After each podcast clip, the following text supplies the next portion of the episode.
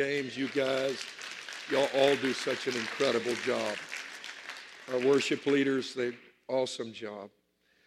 I've been talking to you about principles that are built into the very foundational core of the universe itself and how some people make these work for them. All of us do to a certain degree, whether you realize it or not. These principles, as I said, you don't change them, you learn to adapt to them and align yourself with them. Have you ever had this experience?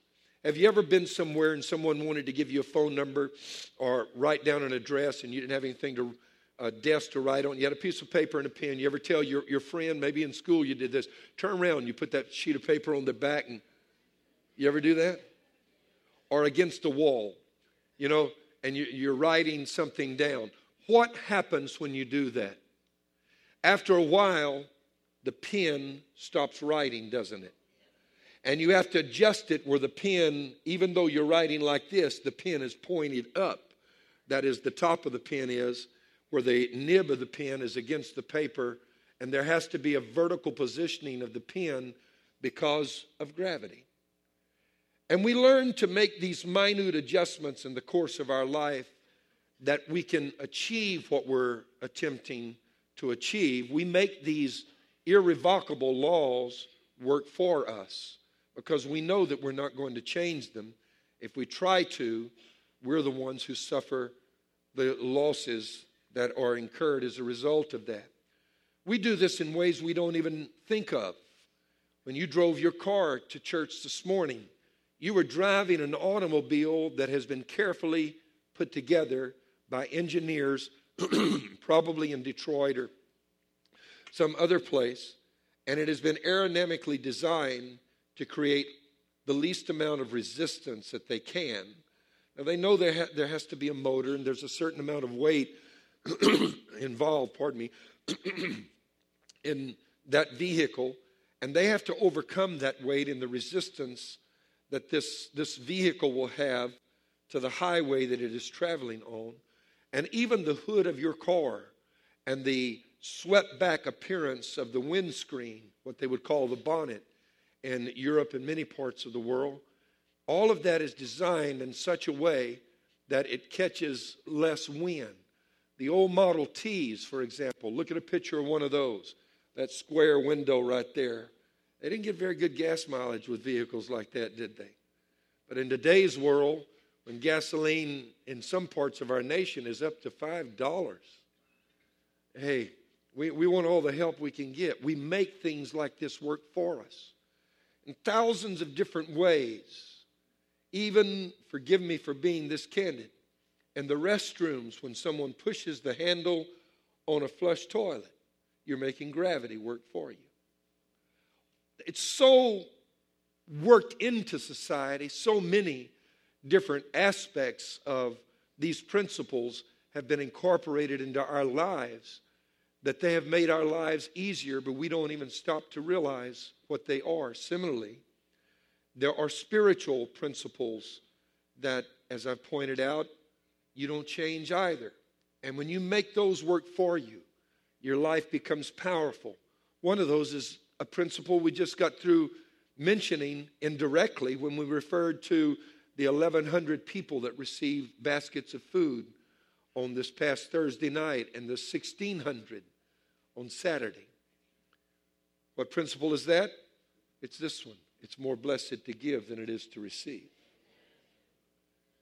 The volunteers that were here, the fact that this was sponsored by this church, every single thing that was done to help needy families brings upon us a blessing that we might not be able to even discern where it is coming from or why it has come.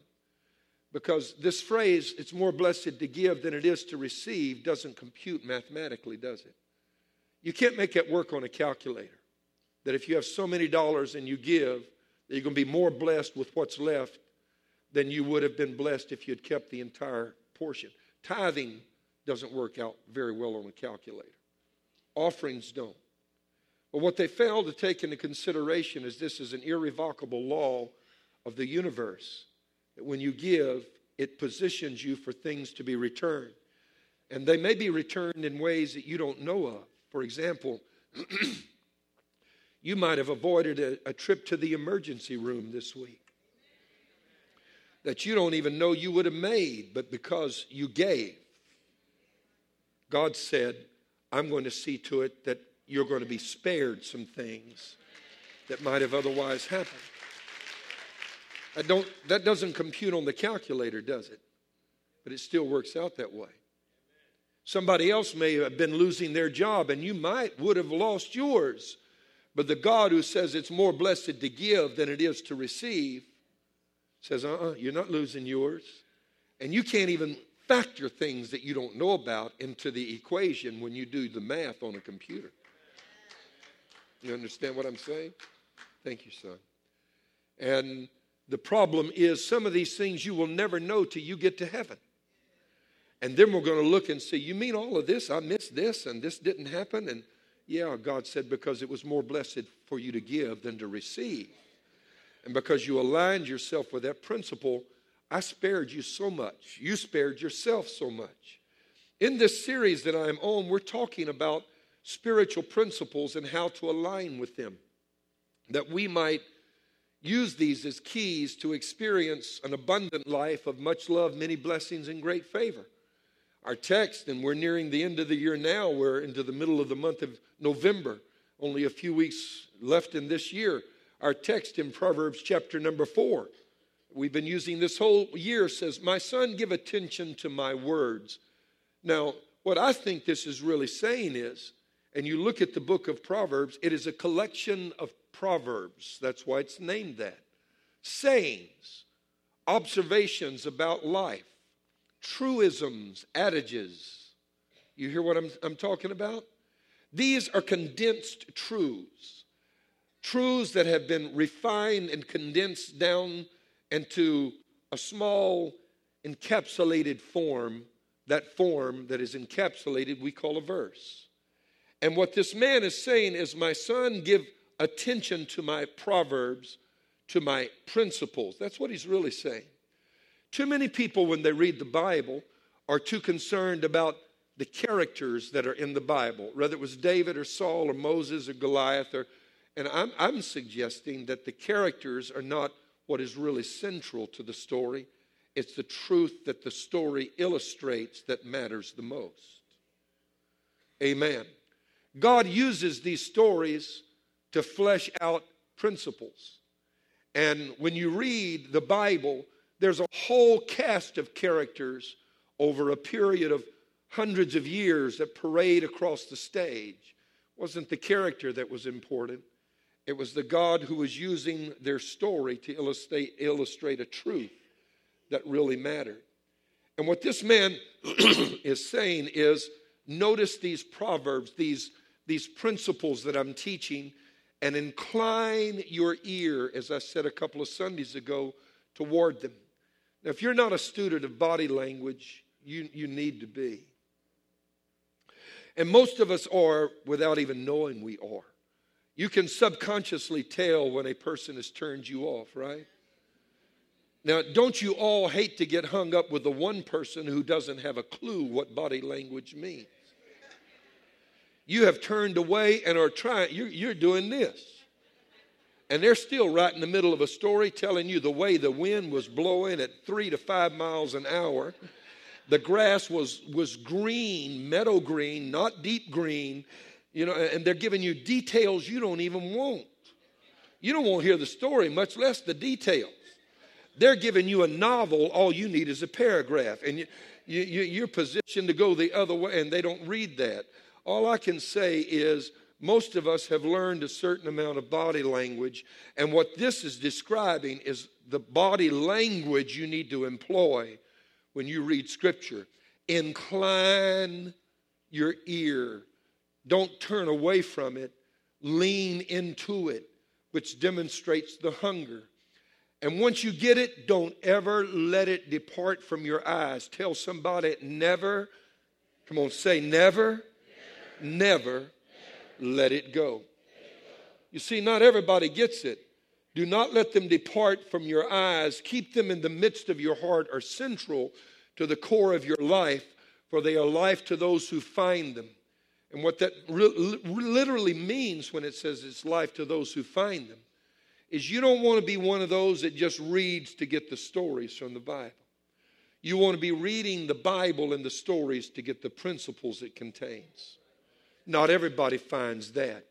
Oh, I know folk that can quote scripture all day long, but don't know the principles that are involved in the Bible. They've got the verses memorized, but don't know the truth it contains. Wasn't that Jesus' real problem with the Pharisees? They knew the Bible, they memorized it. Some of them, the entire Bible had been memorized by them. But Jesus was telling them, You not only don't know the truth, you can compass land and sea to convert people to your false religion, but I am the way, the truth, and the life. Oh, they, they had the Bible down. They just didn't have the principles it contained. And he said, if you get these principles, that is what is health or a medicine to all of your flesh. We've also been using Mark 9, this distraught father of this distressed son. On the Mount of Transfiguration, this boy is possessed of a suicidal spirit, trying to kill him. And the dad has brought the boy to the di- disciples. They couldn't help. Now he appeals to a higher court a higher level of spiritual authority and says, If you can help us, please help us. And Jesus says, If you believe, all things are possible. And this, this distraught dad, I can see him wail. I mean, imagine that's your son, and you're at Texas Children's at 2:35 in the morning, and your son is about to expire, or your daughter, and you're crying, Lord, I believe, but help me overcome my unbelief. This man is desperate, but he is illustrating a truth that we need to turn doubts to faith. And so, in this part of this series, I've been talking about all of this year kingdom keys that you can experience much love, many blessings, and great favor for the rest of your life, you and your family. And I'll tell you something about this, just an observation. Once you learn how to do this, there's some things you don't have to teach your kids, they pick up by osmosis. If you've read the book Rich Dad, Poor Dad, what rich dads teach their kids about money that poor dads don't teach theirs. There's some things you learn just by being in it that to everybody else is just theory. Having said this, when a home is blessed with favor and love, it creates a standard that that child becomes accustomed to, and they will not accept anything less than that. Now, literally, what I mean by this is that in the course of this year in teaching this, we are impacting our future generations, our kids and our young people. But to do this, as I've said, I've had to ask questions like, is there really a God? I've addressed that. Then, secondly, is the Bible really the Word of God? Thirdly, were you created or evolved? And this now brings us to the, where we're at at this moment, and that is simply if there is a God, if His Word is true, and if we were created rather than evolved, doesn't that mean I have a reason for being here? And so I'm talking today about 12 irrevocable laws of destiny, 12 immutable laws of destiny. You have a destiny. And listen to this verse in Ephesians 1 and 11. In Him we were also chosen, having been predestined according to the plan of Him who works out everything. Did you see that word? Say everything. Now, I, I need you to do this. Turn to your neighbor. Mark Tennant. My God, Mark, how are you? One of my friends from years ago. Sorry. I just saw him here today. Love you, buddy. He works everything out. Turn to your neighbor and says he works everything out. That will change your life if you get it. He works everything. Not 99%. I don't care what you're going through. He works everything. That ought to make somebody shout right there. Everything out. Amen. According to what?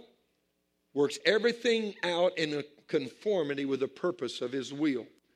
I was just pa- uh, preaching for Pastor Steve Miller, one of our sons from this church, in Los Angeles last weekend. Steve's doing a great job. They're a great church. He's been newly installed as a pastor there. We had church. And I was sitting with, with a group of ministers that were there for that weekend that had come in uh, for this conference that Steve was doing and to be with me. And one of them was 79 years old. And I pulled these verses up from Ephesians, and he looked at that and his jaw fell open. He said, My God, that's in the Bible? He said, I'm going to have to go get me another Bible. He said, I want the one you're reading. God works everything out in conformity with his purpose. Amen. 12 immutable laws. I'm going to quickly go through these just very briefly. Number one, everything God made has a purpose. This verse says that I just showed you everything He made has a purpose. Number two, since He made you, you have a purpose. Number three, oh, wait, wait, let me just go. I love that verse, Ephesians 2 and 10. I got to show you this. For we are God's handiwork, created in Christ Jesus to do good works which God prepared in advance for us to do. When were your works prepared? Come on, somebody help me out. Before you were ever born.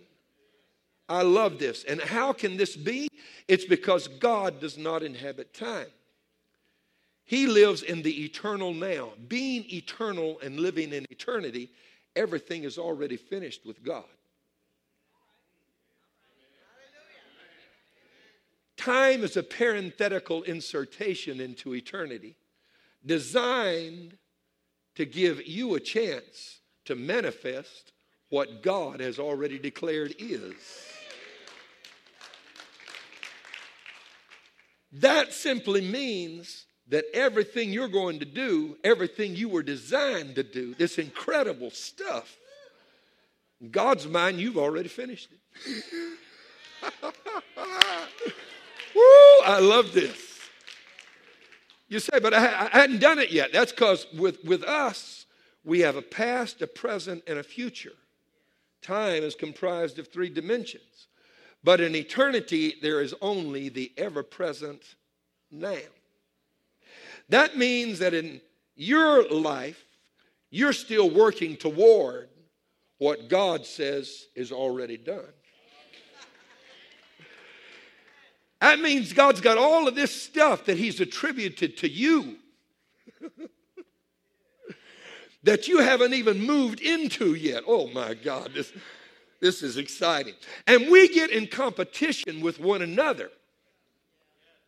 When you're not really in competition with anybody, this is what's so powerful about discovering your destiny because God's already got your future mapped out. His plans for you have already been achieved and accomplished. And instead of doing that, we get frustrated and we get in com- this sense of competitiveness with each other. Men, particularly, are bad about this. We, we can't do anything without making it into a competition. Oh, come on, guys, get real with me. If we go fishing to relax, we're competing to catch a bigger fish than the guy on the other end of the boat. You know what I'm saying is true. It's this whole testosterone thing. And when we go to the gym, we're competing.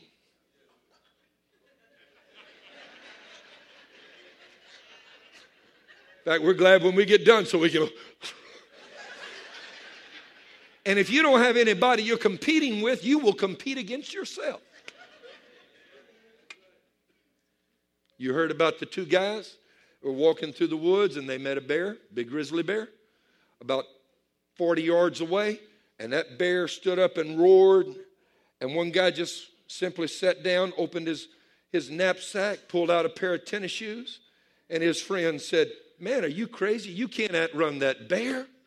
He started putting those tennis shoes on. You will never outrun that bear. His friend said, I don't have to. He said, Well, you mean? I just have to outrun you.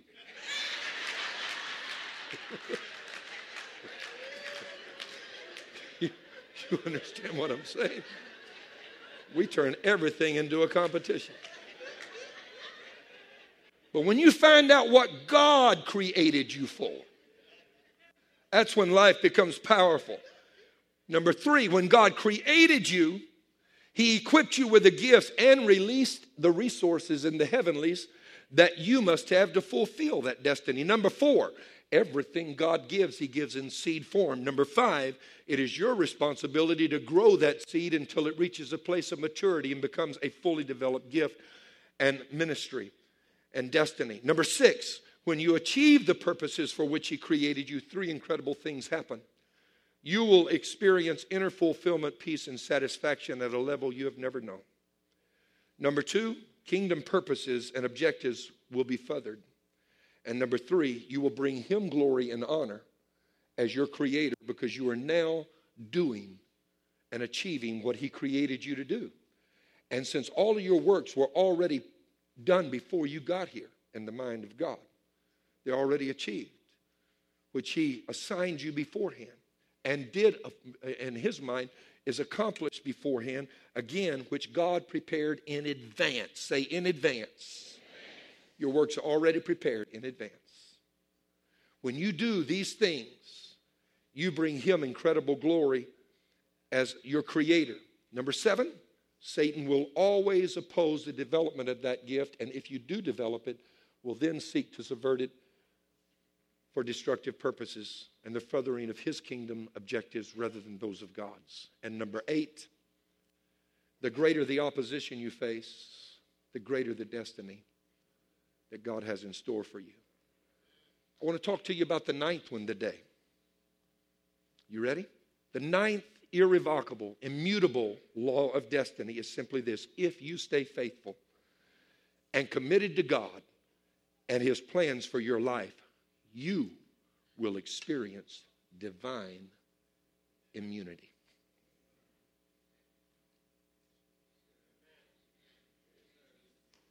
What do I mean by that? We understand the spiritual by looking at the natural, and there are different kinds of immunity. Africa, for example, the context that I'm frequently in week after week, right now there's a very big problem with tuberculosis that is drug resistant, treatment resistant.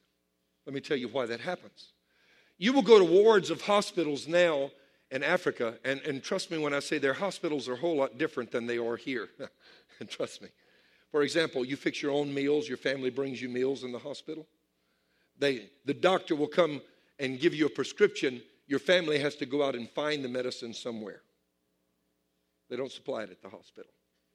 And you've got wards of hospitals with tuberculosis patients that have this drug resistant strain of tuberculosis. The way this happens is like this that whenever a person is diagnosed with tuberculosis and they go to the doctor to receive treatment, they're put in isolation and they're given a course of antibiotics. These antibiotics, because of the poverty level that exists in Africa, is are, it's difficult for most people to be able to afford it. So they start taking the antibiotic, and as they begin to take it, they begin to feel better. About halfway through the course, they think they're okay. And they discontinue its use because the drug is too expensive to continue to send out for it, and they don't have the money. And what happens is the tuberculosis returns because treatment is interrupted. Only now it is resistant to the antibiotic that it was being treated with and you have whole wards of hospitals that are full of drug resistant tuberculosis that are resisting the treatment that's being given. Immunity is simply this it is the quality of being unaffected by something. Unaffected. When you walk into one of these wards, you better pray that you're unaffected. I read some several years ago about an airplane coming out of Russia with one of these patients that had drug resistant tuberculosis. They had interrupted treatment and they were still coughing. 13 passengers on the plane and seats around them were exposed to tuberculosis and developed and had to be treated for tuberculosis as a result of that one flight from Russia to JFK in New York. You better hope that if you walk, get, walk into a ward or get around somebody who has this, you have either immunity, which is you are not affected, it's the state or quality of being unaffected, or that you have a mask on or something that helps you have immunity that you would not have otherwise. Immunity. What is spiritual immunity? Spiritual immunity is when nothing the devil does affects you. It is the quality or state of being unaffected. It means you walk through this hospital that we live in, that we call the world, with all of its problems and woes and trouble, but nothing gets to you. Oh. I'm talking to somebody that needs to know you don't have to be affected by the environmental circumstances or situations that are happening to you in a fallen world ruled by a fallen Lord. There is a place when, when you are in your assignment, walking in your destiny, that the enemy cannot affect you and does not touch you. Oh, somebody in the building needs to say amen. Or I can say it another way no weapon formed against you can prosper. Principles whereby we align our lives and therefore complete our lives or add benefit to our lives that would otherwise be missing. Spiritual principles that are irrevocable, unchangeable, and one of those laws concerning destiny is when you align with the purpose for which God made you, there may be hell going on around you. But the storm is on the outside and doesn't get on the inside. It's Psalms 91 fulfilled. Put that up on the screen. Because most people that read the Bible don't understand, as I said, the principles that are involved. They're just looking at the verses. Oh, he who dwells, I claim that in Jesus' name. Hallelujah. Yeah, but there's some qualifying conditions. He who dwells in the secret place of the Most High shall what? Abide under the shadow of the Almighty. Notice what it I will say of the Lord. He is my refuge and my fortress. My God, in him will I trust. Now, some of you good folk that are from Louisiana, like I am, know about refuges. We have Sabine Wildlife Refuge, Lacassine Refuge. I, I, you know, I used to love to hunt waterfowl. And we had the best lease in the world. We had a, a mile square cut into the side of Sabine Wildlife Refuge which is the wintering ground for waterfowl. Y'all forgive me. I know I, I, I, I got victory over it. I don't shoot them anymore, but I used to back then. I mean, I can't help it. I was a Cajun. What do you expect? I mean, that's just in my blood, Shy. You know, a cold December morning, duck going quack, quack, quack, quack. I mean, I, I wake up 4.30 in the morning, you know, and me and Boudreaux, we're going to get out there in that blind. That's the way life used to be. And those ducks would fly all the way down from where they had, they had nested and bred in Canada and been hatched and fly to Louisiana to come get in my gumbo pot.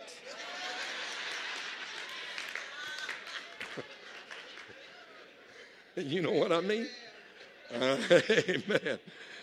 And we had we had that that square cut right in the side. That was our lease. But I want to tell you, those creatures are smarter than you think because a few days with me hunting in my blind, and they would fly right up to the edge of the lease and turn around and go back to the Sabine Wildlife Refuge. They knew where the boundary was at. And as long as they stayed in the refuge, I could not hunt because that was off limits. And I want to tell you the devil can't touch you when you're in your assignment because you are in God's refuge. And this is one reason that people get in trouble. Because one of the biggest problems that exist in today's church world is most people are wandering around aimlessly without a sense of destiny or purpose. Amen. And understand that doesn't mean you got to quit your job. I mean, you got to go become a minister and, you know, missionary in Borneo. You know, that's not what that means. It means, I'll get to what that means a little bit later. Not today, but I will reach that before I'm done with this series. I want to tell you how to walk in your destiny. Because some of you are saying, man, I'm bored. I got the worst job in the world and hate my life and, and all of that. Hang on, hang on. Just be cool. We can get there. But when you are in God's assignment and know it, and knowing it is a key element. Let me hear an amen from somebody. When you're in God's assignment and know it, you're in God's refuge. Why is it that you must know it? Because the truth you know is what sets you free. It's not just truth that sets you free, it's the truth you know. Truth you don't know doesn't do anything for you. And look what he says, verse 3. He goes on to describe this Surely he shall deliver you from the snare of the fowler. What does that mean? They set traps. And when you get in the devil's trap, it won't even close. When you're in your assignment, the devil's trap stops working. I'm talking to somebody right now. Amen. And I see, when I read this verse, I see Wiley Coyote and Roadrunner. I mean, no matter what trap Wiley Coyote devises, Roadrunner always gets away. Y'all hadn't noticed that, have you? I love that new Geico commercial. Have you seen the one where the gecko is walking through the desert? What a strange place, you know? Anvils falling and everything going, pianos and all of this stuff. I, I want to tell you, if you're worried about Wiley Coyote, don't worry anymore. Warner Brothers has too many millions invested in him to ever let Wiley Coyote be, uh, uh, catch Roadrunner. Amen. You're worried about Roadrunner too. Amen. You need to know that they're making billions and have through the years, over the many years that Wiley Coyote and Roadrunner have been out there. Don't worry about them anymore. And I love the, the, the, the storyline. Always Wally Coyote is sending off to Acme Company, where he is Acme's biggest client. And he's always ordering, you know, bazookas and, and special traps and, and, you know, springs where you bounce. And always, inevitably, no matter what he does, he gets caught in his own trap. You didn't hear what I said.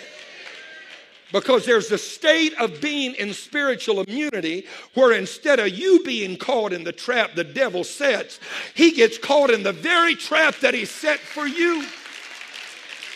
Amen. Tell somebody, snare won't work with me. Would you do that? Trap doesn't spring. Go on a little further here.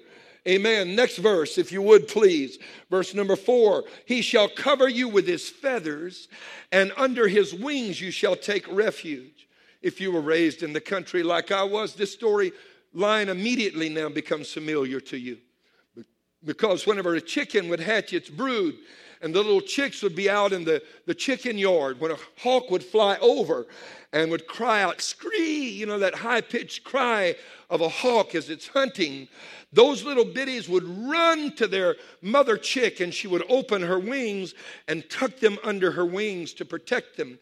And literally, what happens when you are in your assignment, you come to a place of spiritual immunity that when you get under attack, God opens his arms, likens himself to this mother hen, and protects you. His truth, oh my God, did you see that? his principle becomes your shield and your buckler. If you can look beyond the verse and see the truth that it contains, the principle that is there, that becomes a powerful means of protection. Next verse, go on, look, look at it. It's just powerful. Keep there and keep scrolling with me. You shall not be afraid of the terror by night, nor of the arrow that flies by day Oh, you hear what I'm talking about? No matter how dark the hour gets, you're not afraid. I used to love horror movies. I have a confession to make. I used to love horror movies until I realized how incredibly stupid they are. Think, I told you the other day, uh, uh, the, the, the living dead. I could lay down and take a nap and they still couldn't catch me. They're moving so slow. You know what I'm talking about? And we watch those and get all afraid. Uh, I don't care how dark the hour is. You don't get afraid. And I don't know where they're at with Jason now. It used to be Jason 1, 2. I, I finally stopped somewhere along in there. Jason, uh, 47 or 58 or wherever he's at right now. Tell me why, after he's killed 57 people, you still gonna go outside by yourself. I do not understand that. You deserve whatever happens to you out there. Are you hearing what I'm saying? Don't ask me to come help you. No, I'm going to send flowers and I'll do a eulogy. But I'm not going outside, not after he's already had 57 people he sliced up. I mean, they're incredibly stupid. And I got to realizing that's a true picture of the church. We're afraid of the dark. But you don't need to fear if you're in God's assignment. You are living in the middle of spiritual immunity. Somebody in the building shout hallelujah. Look at this. Nor of the pestilence that walks in darkness, nor of the destruction that lays waste at noonday. A thousand may fall at your side. Say it with me. And 10,000 at my right hand. Personalize it. But it shall not come near me. Do you hear what God promised? When you discern your assignment, you're walking in it. When you're serving God and what you're doing is for God, you're living in a state where the enemy can't touch you. That means somebody else may get laid off, but you don't have to take that home with you.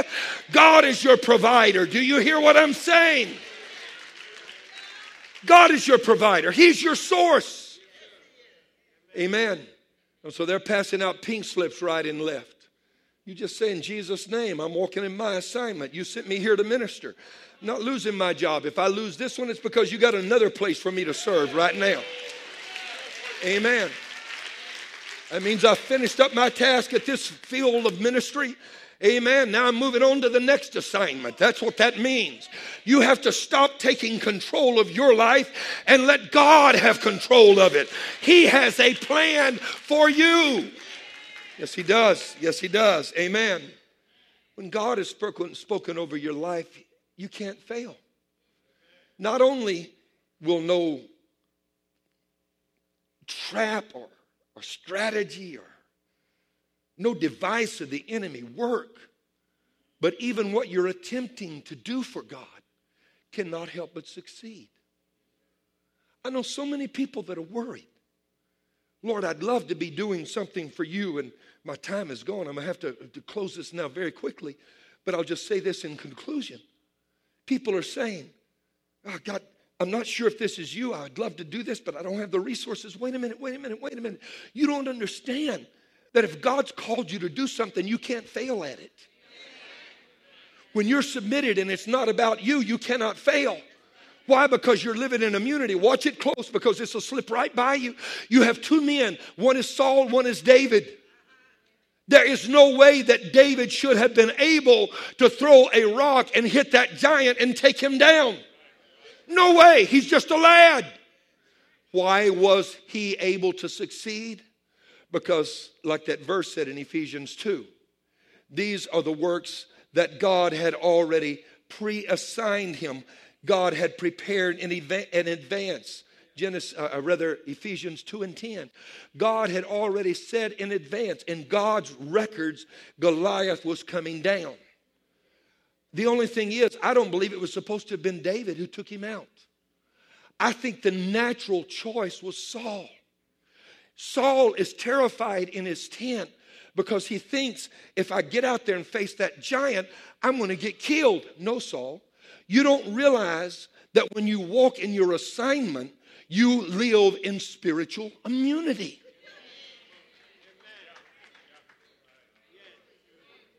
But I, I can't do it. I'm not strong enough. Saul, you missed the point, buddy. Hey, hear me out. It's not about you, it's about God. God has prepared this in advance. It's already stated in God's mind Goliath is dead. But I can't. I just won't. I won't. And here's the thing about God. In Isaiah chapter number 51 and verse 11, so is my word that goes out of my mouth. it will not return to me empty, but will accomplish what I desire and achieve the purpose for which I sent it. when God speaks a word, it's got to happen. And if it don't happen with you, if you become like Saul and say, ah, I can't go, that's okay. It's still got to happen to somebody. And, and so God is saying, okay, you won't do it, then I'll give your immunity to David. And David will do what you were supposed to do. Because watch this, it's already foreordained. Didn't the scripture say predestined? This is what God has prepared in advance. Goliath's coming down today, whether it's by your hand or somebody else's soul.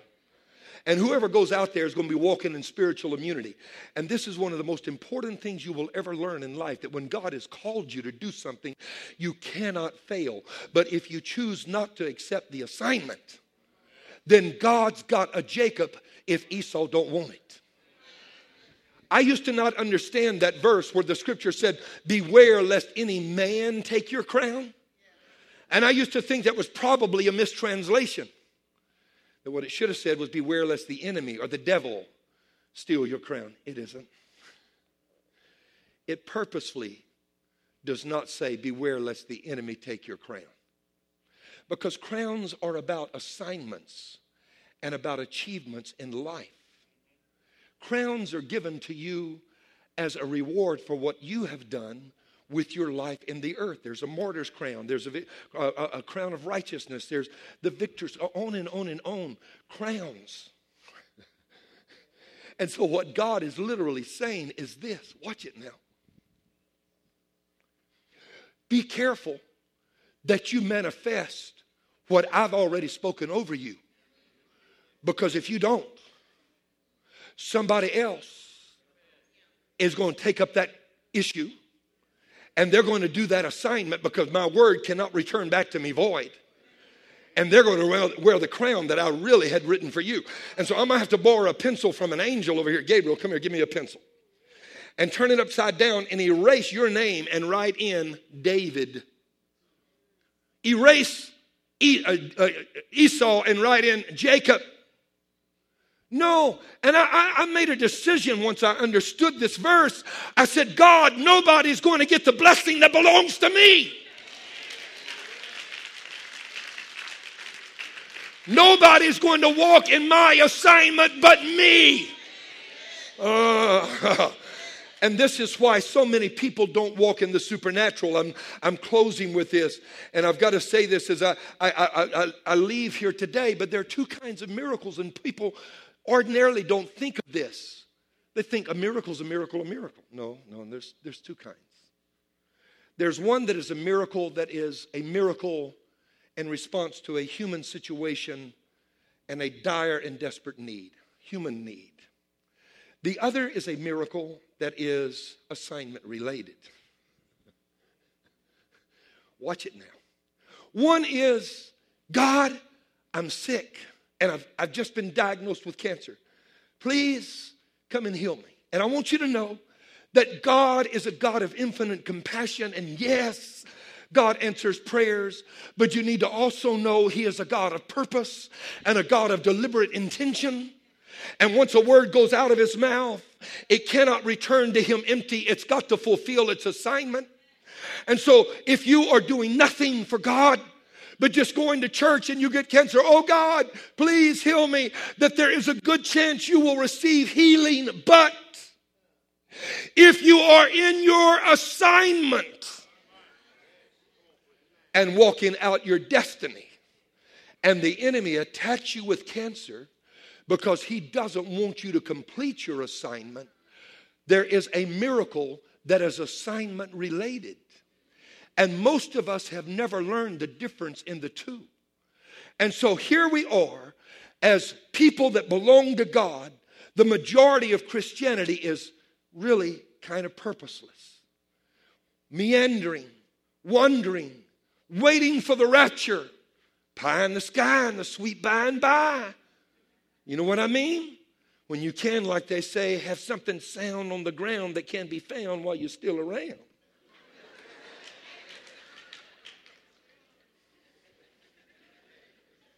We're waiting for pie in the sky. God's going to come take us out of here. God endure to the end. You know, hang on by the fingernails until Jesus saves you. No, no, no, no. There's another kind of miracle, and that is when God sees you walking in your assignment and the devil is afraid of what you're going to do. And so he attacks your life, your family, your finances, your health. And God said, That won't work. I can't let it work because my word can never return to me void. And I've already in advance declared these are the works that this person is going to do. And so, you know what happens? A miracle happens. Here's the difference if you're only living for yourself, you have to chase miracles. But if you're serving and manifesting purpose, miracles start chasing you. Come on, somebody understand what I'm talking about. I'll show you the difference. Moses walks up to the Red Sea. Now, let's suppose Moses is not on his assignment, and Moses goes up to the Red Sea and says, Open. Maybe it will, maybe it won't.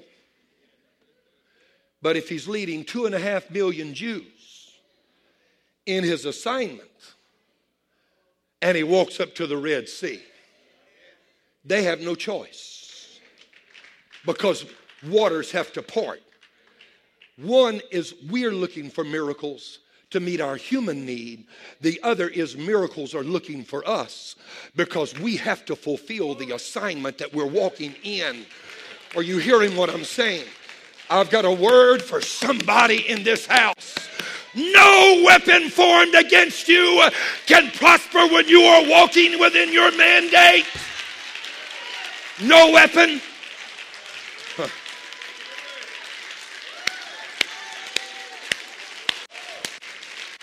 Woo, stand with me across the building right now. This is literally how Abraham came to know God by his covenant name. Abraham climbs a mountain and aligns himself with God's purposes because he has been instructed to take now thy son, thine only son, Isaac, and offer him as a sacrifice. So he obeys God. And this God that we serve, who never does anything spontaneously, who always does things and finishes it before he, in our words, would ever get started. He's moved the last chess piece before he's moved the first one. I love this about God. He's not, he didn't just figure out his last move, he's already made his last move before he makes his first. Watch this now. God is using types and shadows in the Old Testament to point to another father who will take his only begotten son and Abraham, when he doesn't even know it, when he aligns himself with the purposes of God, he has now become an Old Testament prototype or an Old Testament type or shadow of the New Testament God who's going to put his son on a cross. And suddenly a ram comes scrambling over the crest of that mountain. Why? If Abraham had been looking for a ram to get my son out of this, oh my God, I can't, he might not have ever found one because it would have been him looking for a miracle. But when he aligned himself and was completely submitted to the purposes of God for his life, a ram came looking for him.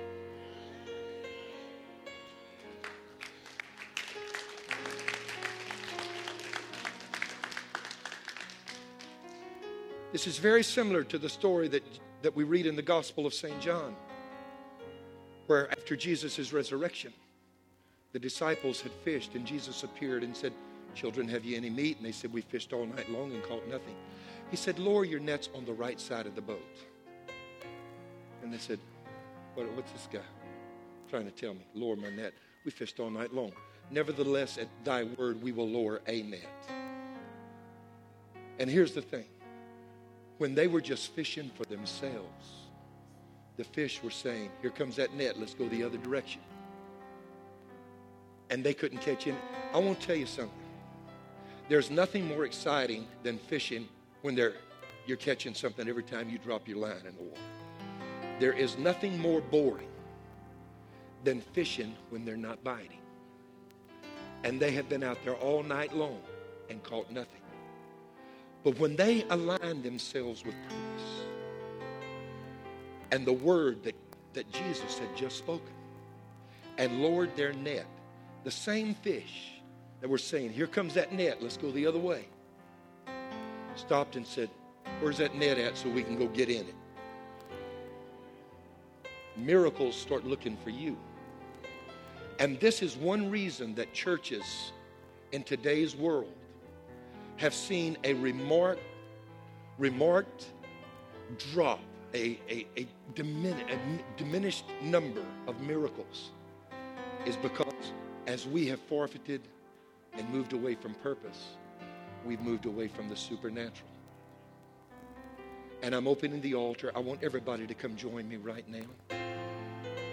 Because I am praying that there will be a release of the supernatural in your life starting today.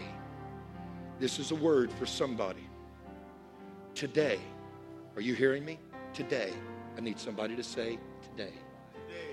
Come on. I need somebody to say today. Today, somebody is moving into the supernatural. I don't know what's happening with you. No, no, watch how the devil works. Because we get involved in trouble. How many times as a pastor have I seen this? Pastor, I'm stepping down from my ministry temporarily. I'm taking a sabbatical. I'm going through some things. And at the time when you need immunity the most, it's when you back out of the very thing that's covering you and supplying you with immunity. I want to say this today. Arise, man of God. Arise, woman of God. Find your purpose for being born. Doesn't mean quit your job. Maybe your assignment is marketplace ministry.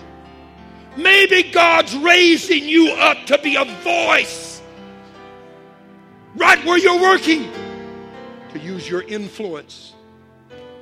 But whatever it is, you've got to dedicate yourself to that with your hands raised right now. Move in close. There's so many people clogging the aisles. Come on, just move in close if you would. Father, I pray right now that you would release immunity. Immunity. Cover us, Lord. Hide us under your wings. I rebuke every enemy that has spoken and warred against your people. And I declare today that there is supernatural release in this house with your hands raised. And Pastor Irvin's going to close the service because I'm, i need to run. I want you to say these words with me today, God. Today, God. Shout it out. Today, God. Today, God. I declare. I declare. I am a child of purpose. I am a child of Almighty God. Child of Almighty God. And today, I further state that no weapon formed against me will prosper from this day forward. Every trap the enemy has structured is going to fail to operate correctly. Because I am moving into my destiny. I may not be there yet, but I'm moving now. I'm going to find what God's called me to do. And I'm going to do it in the name of Jesus. I'm going to do it. I'm going to make my life count. And because I am, I declare